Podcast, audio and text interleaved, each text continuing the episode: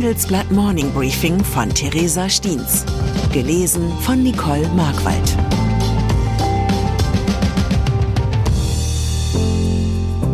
Guten Morgen allerseits. Heute ist Freitag, der 3. November. Und das sind unsere Themen. Wie in einer Sekte. Einblicke in das Innenleben von Tesla. Wie in einem Krimi. Das nächste Kapitel im Fall René Benko. Wie in einem Albtraum keine Perspektive im Ukraine-Krieg. Nach einer kurzen Unterbrechung geht es gleich weiter. Bleiben Sie dran. Wie steht es um den Standort Deutschland? Wie entwickelt sich der Goldpreis? Wie führe ich in meinem Unternehmen KI ein? Ich bin Horst von Butler, Chefredakteur der Wirtschaftswoche und jeden Tag liefern wir Ihnen Analysen, Kommentare, Reportagen und Hintergründe, damit Sie fundierte Entscheidungen treffen können. Sei es für Ihr Geld, Ihre Immobilien, für Ihre Karriere oder für das eigene Unternehmen. Wir begleiten Sie beim nächsten Schritt und wir denken an den nächsten Schritt. Für unsere journalistische Arbeit wurden wir jetzt sogar mit dem European Publishing Award ausgezeichnet als Magazin des Jahres und das wollen wir mit Ihnen feiern. Auf vivo.de slash ausgezeichnet können Sie jetzt drei Monate lang die Vivo zum halben Preis lesen. Also da würde ich ja zuschlagen. Ich freue mich auf Sie.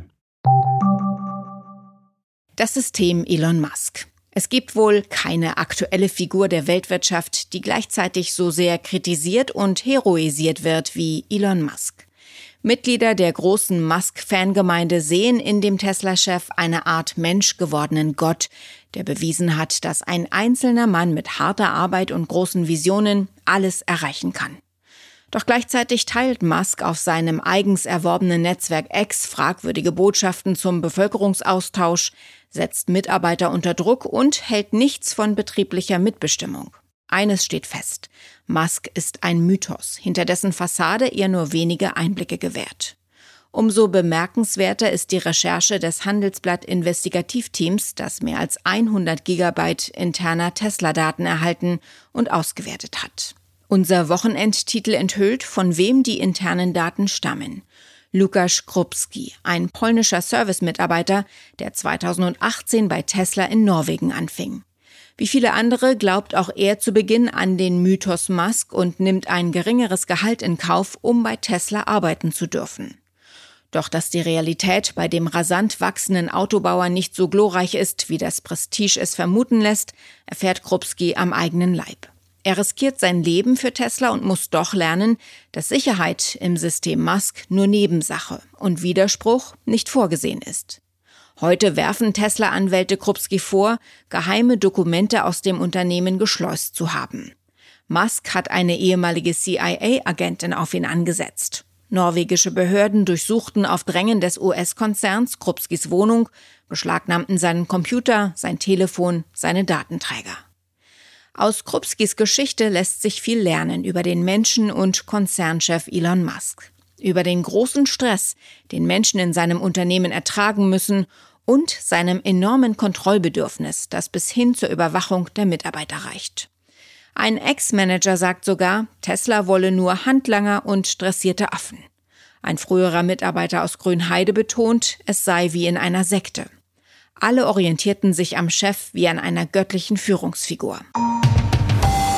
Der Fall René Benko. Die Spuren des René Benko sind kaum zu übersehen. In der Hamburger Hafen City etwa, wo mit dem Elb Tower im Auftrag des österreichischen Unternehmers ein neues Wahrzeichen der Stadt entstehen sollte. Eigentlich. Denn die Arbeiten sind eingestellt worden, weil Benkos Firma Signa Holding nach Angaben des beauftragten Bauunternehmens in Zahlungsverzug ist. Jetzt wenden sich die wichtigsten Investoren gegen den Immobilienmilliardär. Sie fordern, dass ein anderer bei Signa die Führung übernehmen soll, der Insolvenzverwalter Arndt Geiwitz. Der Sanierungsexperte ist kein Unbekannter. Er hat als Generalbevollmächtigter der Signa die Warenhaustochter Galeria durch ein Insolvenzverfahren geführt. 2012 übernahm er die Unternehmensleitung während des Insolvenzverfahrens der Drogeriemarktkette Schlecker. Die Investoren hoffen auf seine heilenden Hände, um das Schlimmste noch zu verhindern. Mit Blick auf Benko, so schreiben sie, fehle ihnen mittlerweile jede Grundlage für eine vertrauensbasierte Zusammenarbeit. Benko hatte bei Signa einen harten Wachstumskurs gefahren und dafür hohe Schulden aufgenommen. Ein Kurs, der ihm mit den steigenden Zinsen jetzt auf die Füße fällt. Baerbock lässt Kiew hoffen. Es verwundert kaum, dass in politischen Analysen zu lesen ist, der größte Profiteur des Nahostkrieges sei der russische Präsident Wladimir Putin. Dass an dieser These etwas Wahres dran ist, lässt sich in vielen deutschen Medien erkennen. Die Aufmerksamkeit liegt auf den Geschehnissen in Israel und dem Gazastreifen. Putins Krieg rückt in den Hintergrund des Weltgeschehens. Dabei sterben auch in der Ukraine tagtäglich weiter Menschen. Und es läuft nicht gut für die Ukraine und ihre Verbündeten. Die Gegenoffensive scheint gescheitert. Der Oberbefehlshaber des ukrainischen Militärs, Valery Salushny, schreibt im Economist, man sei in einer militärischen Pattsituation mit Russland. Gestern war der ukrainische Außenminister Dmytro Kuleba bei der Europakonferenz in Berlin zu Gast. Der Trost von Außenministerin Annalena Baerbock für den Amtskollegen lag im Versprechen der baldigen Aufnahme seines Landes in den Kreis der ihrigen. Sie betonte, wir wollen die Ukraine als Mitglied unserer Europäischen Union. Wie realistisch ein baldiger Beitritt ist, zeigt sich am 8. November. Dann will die EU-Kommission den Fortschrittsbericht über die Reformen der Beitrittskandidaten veröffentlichen. Orban wirbt um Zuwanderer. Der ungarische Premier Viktor Orban betreibt derzeit migrationspolitisches Rosinenpicken, das in seinem Land nicht besonders gut ankommt. Die Aufnahme von Geflüchteten lehnt der Rechtsaußenpolitiker strikt ab. Doch scheint es für ihn auch gute Migranten zu geben, solange sie aus den richtigen Ländern stammen und Ungarn beim Aufbau seiner Batterieindustrie helfen wollen. Doch jetzt ist das Gesetz gescheitert, mit dem die Regierung Arbeitskräfte aus Asien und Südamerika ins Land holen wollte.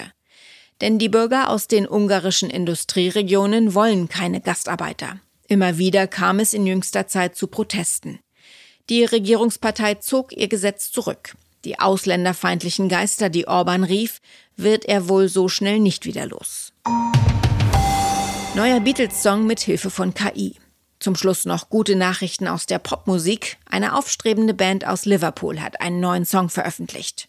Wieso sie das interessieren sollte? Es handelt sich dabei um die Beatles, von denen zwei Bandmitglieder schon seit langer Zeit tot sind. Dank künstlicher Intelligenz sind jetzt aber alle vier Pilzköpfe im neuen Song Now and Then zu hören. Das Lied stammt von John Lennon himself. Er schrieb und vertonte es bereits in den 1970ern. Was von dem neuen Lied zu halten ist? Eigentlich egal, schließlich stammt es von den Beatles. Oder wie der Oasis-Sänger Liam Gallagher es etwas obszön ausdrückte, die Beatles könnten in meine Handtasche scheißen und ich würde immer noch meine Kaugummis darin aufbewahren. Ich wünsche Ihnen einen guten Tag, der die geltenden Hygienevorschriften erfüllt. Ihre Theresa Stiens. Wie navigieren Deutschlands Top-Vorständinnen durch die aktuell schwierigen Zeiten? Hören Sie es selbst bei der Female All-Star Boardroom Session am 14. Mai. Mit dabei Maria Ferraro von Siemens Energy, Viktoria Osatnek von E.ON, Sopna Suri von RWE Generation und Antje von Dewitz von Vaude. Wir sprechen mit Ihnen über die Stärkung der Wirtschaft, das politische Klima und die geopolitischen Krisen. Seien Sie dabei, femaleallstarboard.de. you